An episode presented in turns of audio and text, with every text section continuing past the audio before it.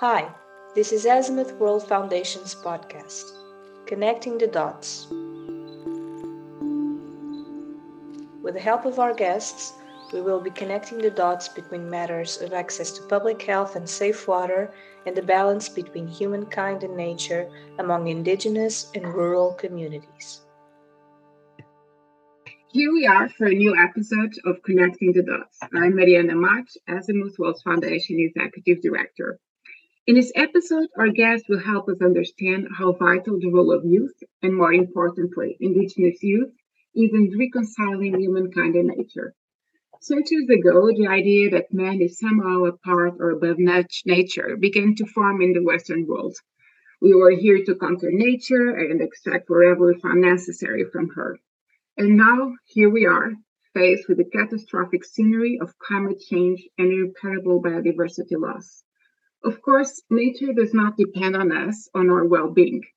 The planet will go on long after we disappear, but we do have a role in how much we destroy the planet's biodiversity and make it impossible for not just our species, but other species to survive and thrive. Yet, one of the defining traits of the many different indigenous communities worldwide is, in general, the belief that humans are a strand in the web of life and nature, part of the whole and dependent upon it.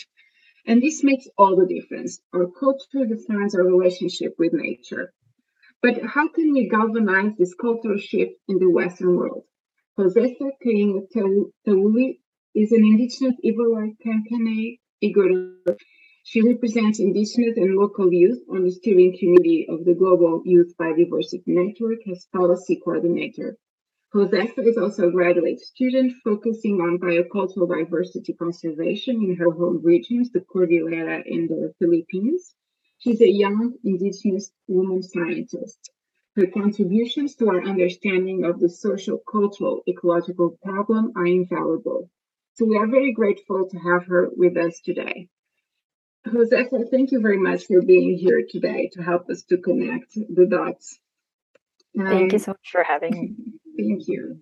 Uh, you stated that one of the biggest differences the Global Biodiversity Framework, known as the GBF, can make for biodiversity loss is to be clear and loud about how crucial it is to ensure justice and address inequalities. How are these aspects interconnected? So, I think many of us are familiar with some of the more direct drivers of biodiversity loss that are often mentioned, things like land use change, things like climate change, pollution, invasive species, things like this.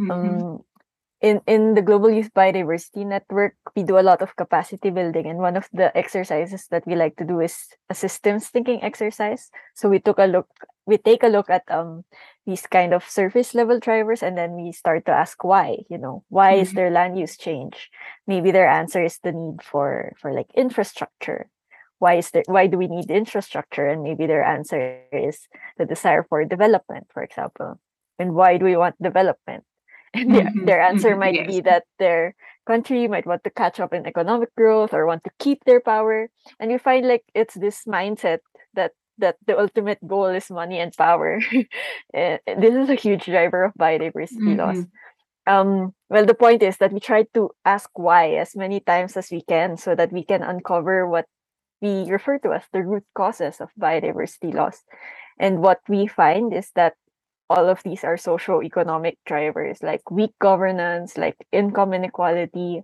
like unjust economies for example mm-hmm. and so we start to ask you know who gains really and who loses when you mm-hmm. exploit mm-hmm. nature whose voices are heard and who's who are not at the table um, are the ones who face the biggest impacts of biodiversity loss really able to decide and whose knowledge informs our plans to address biodiversity loss and who whose knowledge is marginalized and what are the results you know um, mm-hmm. unfortunately many people don't really want to confront these kinds of root causes for what they mm-hmm. are um, and they prefer to kind of do the same things that haven't been working um, and do like band-aid solutions only addressing the symptoms but not really the root causes mm-hmm. Josefa, what do you think needs to happen for traditional ecological knowledge uh, to be recognized as one of the solutions to mitigating biodiversity loss? Hmm. So traditional ecological knowledge or indigenous and local knowledge. It's called by many names, but it's quite recognized already internationally, right? And by science um, in some way uh, as an Mhm. incredibly important body of knowledge um, outside of Western science that can inform us how to address biodiversity loss. But I think, you know, what really needs to happen so that this knowledge um, is applied or like seen for for its value even on the ground is that we need to overcome um discriminatory biases that exist Mhm. against indigenous Mhm. peoples um, many people see this knowledge as superstition still like and you know even though these are, have been tried and tested throughout generations on the ground like on actual ecosystems um so yeah I, as long as we we see um it it's really part of this of seeing um indigenous peoples as people you know which many people still don't do um and also to try to avoid separating the knowledge that they hold from from the land where it was developed and also from the people who hold that knowledge i think that kind of sums it Mhm. up And uh, Josefa, can you talk to us about the, in, in particular, the challenges that indigenous uh, youth um, faces?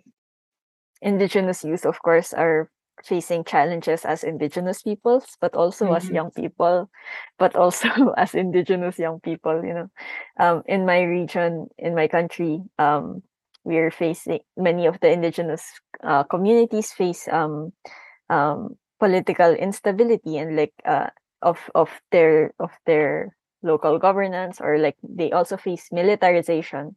So there's a lot of presence of military forces which is causing Mhm. some um, fear and unrest you know.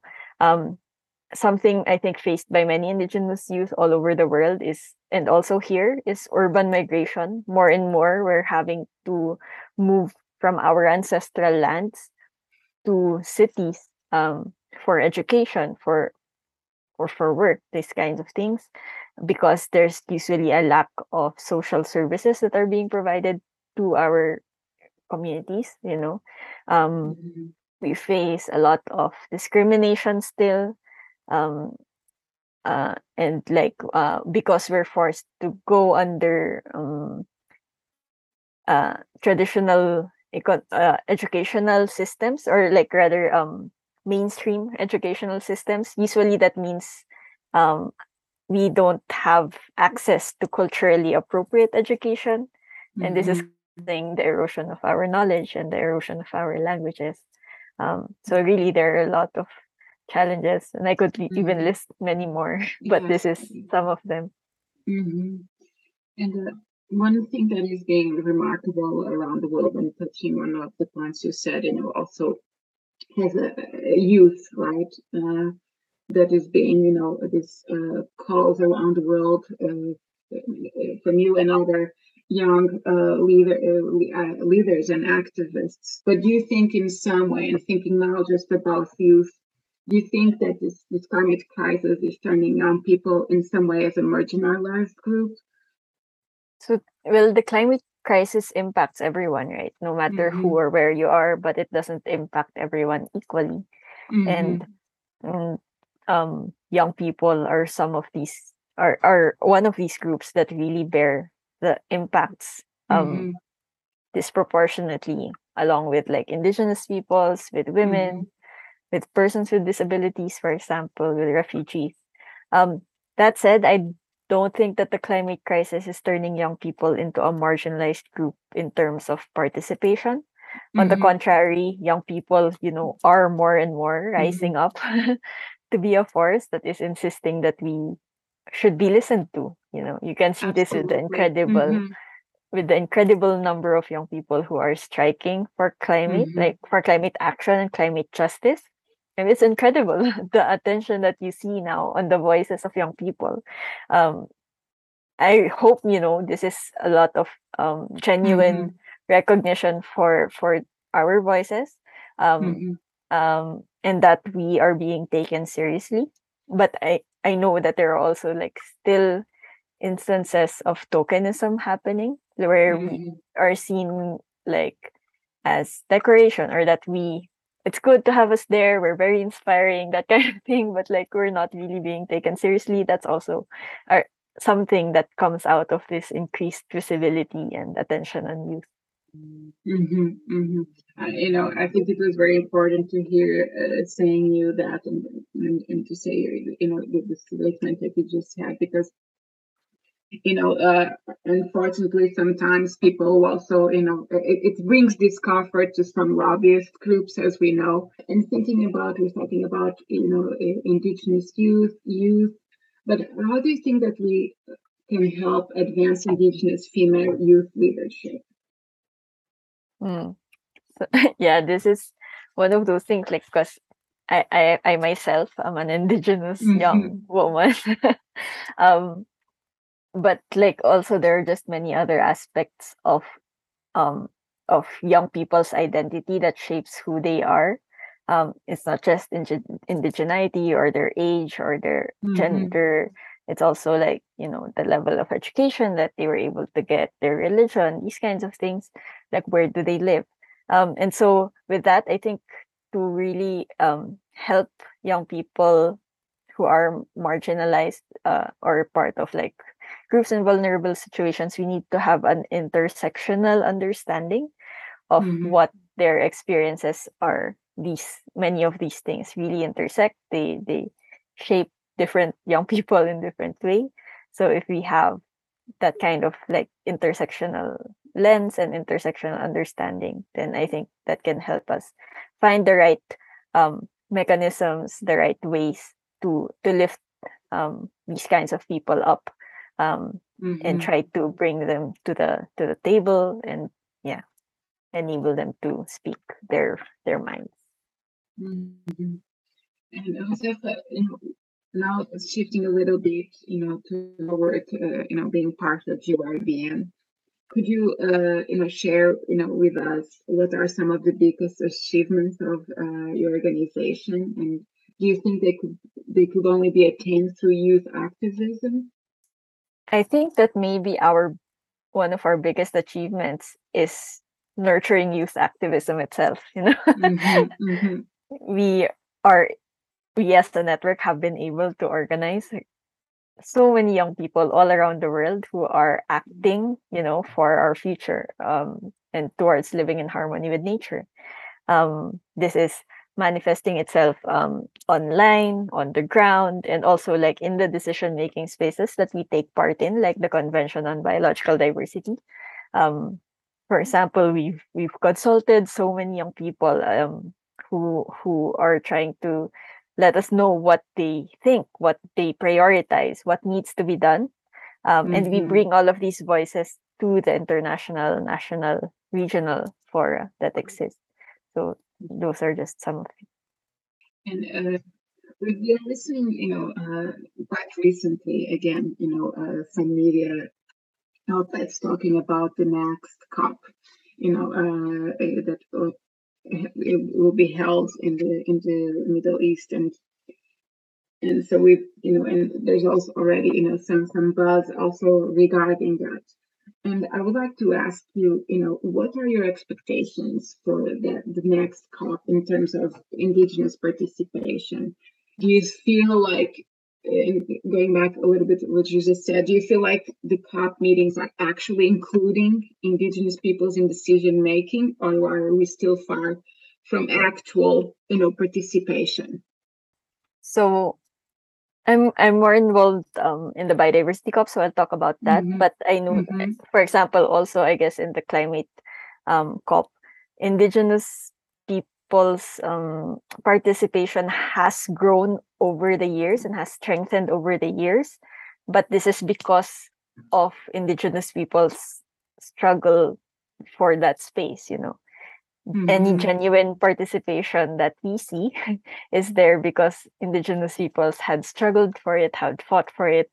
Um, this includes, um, you know, having voluntary funding for them to participate, having um, mm, space at the mic, having being able to um, uh, deliver statements, these kinds of things. That said, there are still a lot of challenges, I think, um, in many cases, uh, mm-hmm. like just a very practical one, like with visas, it's so difficult to actually get to where these meetings are happening.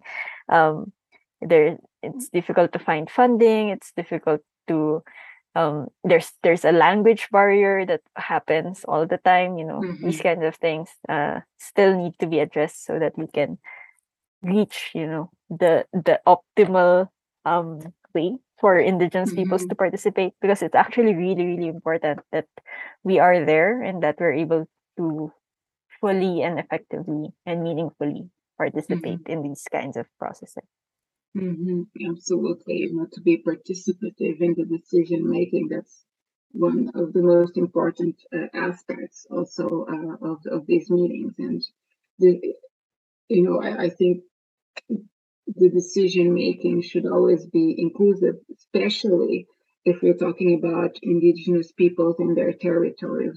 So, you know, Josefa, and uh, can you tell us how your upbringing as part of an indigenous community in the Philippines shaped your perspective on biodiversity and conservation policies? I'm a young indigenous person who grew up as the daughter of indigenous activists for but um I also grew up in the city, you know. uh, I I've loved nature like for as long as I remember. I think I didn't really realize how these two things of my identity were connected until mm-hmm. later, right? Um and uh yeah, eventually I I realized that my my identity as an indigenous person really really is important to to um, conserving biodiversity, mm-hmm. which I really always wanted to do. It does guide me throughout my my advocacy work. You know, I always try to be grounded in um, indigenous values, like valuing the land, um, making sure that it's um, taken care of, so that we can pass it on to the next generation and the next generation. Um, and these are values that I think actually everyone should be guided by. Um, as we as we kind of try to address the crises that we're facing. Yeah, your career, you know, uh, you know, has been remarkable for such a, still a, a young, uh, you know, uh, person, and uh, and perhaps it will be interesting for our audience also as well to you know, to know more about your work in conservation, international uh, Indigenous Leader Conservation Fellowship, and has a, co-share of Youth for Territories of Life, you know, the, the global ICCA consortium youth group. If you could share, you know, a little bit of, of the work that you're doing and, and, and some of your the accomplishments, uh, we would love to hear. Yeah. Um, so the ICCA consortium is another organization I'm a part of. It's it's um, a global association of um, organizations who um, recognize that um, indigenous peoples and local communities have territories of life, you know, territories that they conserve um, that are um, serving as um, places for for for life, you know, not not mm-hmm. just for biodiversity, but also like for cultural diversity, these kinds of things. And so the ICCA consortium works to sustain these territories, defend them, and um, document them these kinds of things and it's yeah i, I really believe in this as a big part of um, biodiversity addressing biodiversity loss um, and as for being a fellow for um, under uh, the indigenous fellowship of conservation international i do mm-hmm. think it's important to have these kinds of opportunities that are targeted towards indigenous peoples and um, enabling indigenous peoples to to innovate and find solutions to the problems that they face. So um, yeah, my fellowship ended in in 2018, but it's still something that has been a big part of yeah, just getting me where I am today. These kinds of targeted, um, specific um, opportunities, resources um, for for Indigenous peoples, I think, are um, a great initiative. Oh, Sefa, thank you so much for talking with us today. You know, your work really demonstrates how protecting our planet's biodiversity can and must go hand in hand with defending the human rights of indigenous peoples and local communities. And we also want to ally in showing how these communities have been our planet's greatest stewards. Now we must stop all the disenfranchising they have endured. Um, you know, the, the, the balanced relationship with nature is something we, you know, uh, Westerners need to emulate and not hinder. So the fact that you have done such remarkable work in advancing these causes at such a young age is is really inspiring. And uh, is there anything you, that you want to share before we wrap this up? Uh, thank you for having me. Mm-hmm. um, it, it was a pleasure to to be able to speak to you and to to talk about some of these issues that are just so so so important to you know the world's current biggest challenges. Um, and yeah, I, I think uh, this was a great conversation. Thank you for listening to Connecting the Dots, an Azimuth World Foundation podcast. Join the conversation on our website, azimuthworldfoundation.org, or by following us on Instagram, Twitter, Facebook, or LinkedIn.